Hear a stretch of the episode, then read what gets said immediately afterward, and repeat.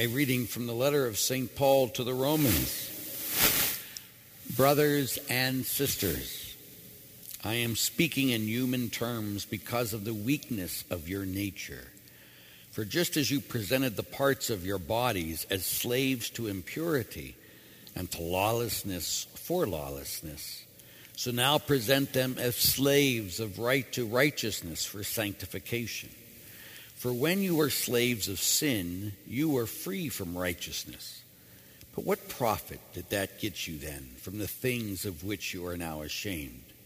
For the end of those things is death. But now that you have been freed from sin and become slaves of God, the benefit that you that you the benefit that you have leads to sanctification, and its end is eternal life. For the wages of sin is death but the gift of God is eternal life in Christ Jesus our Lord. The word of the Lord. Thanks be to God. Blessed are they who hope in the Lord. Blessed are they who hope in the Lord. Blessed the man who follows not the counsel of the wicked, nor walks in the way of sinners, nor sits in the company of the insolent, but delights in the law of the Lord, and meditates on his law day and night. Blessed are they who hope in the Lord. He is like a tree planted near running water that yields its fruit in due season and whose leaves never fade. Whatever he does prospers. Blessed are they who hope in the Lord. Not so the wicked, not so. They are like chaff which the wind drives away. For the Lord watches over the way of the just, but the way of the wicked vanishes. Blessed are they who hope in the Lord. My brothers and sisters, may our Lord be with you. A reading from the Holy Gospel according to St. Luke. Jesus said to his disciples, I have come to set the earth on fire, and how I wish it were already blazing.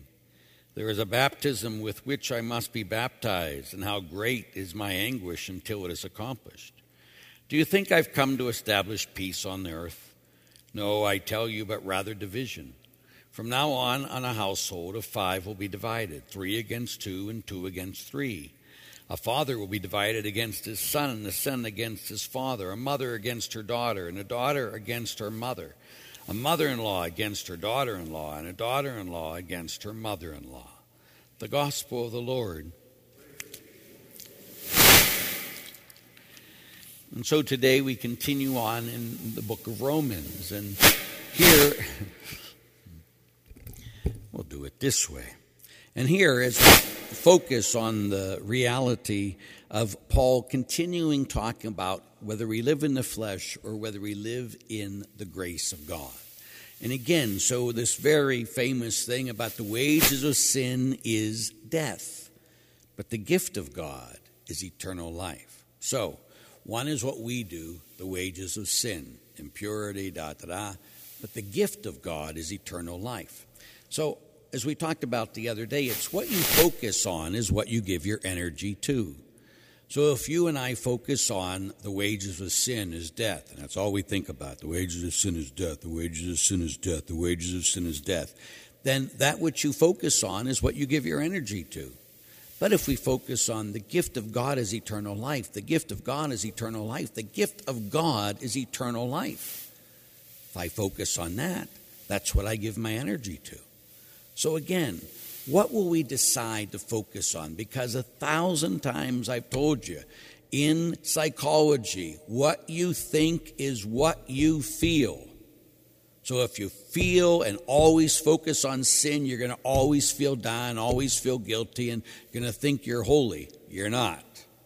Or you can focus on the gift of God and know that He is holy, period. May each you know his love today and forever. Amen. Let's stand in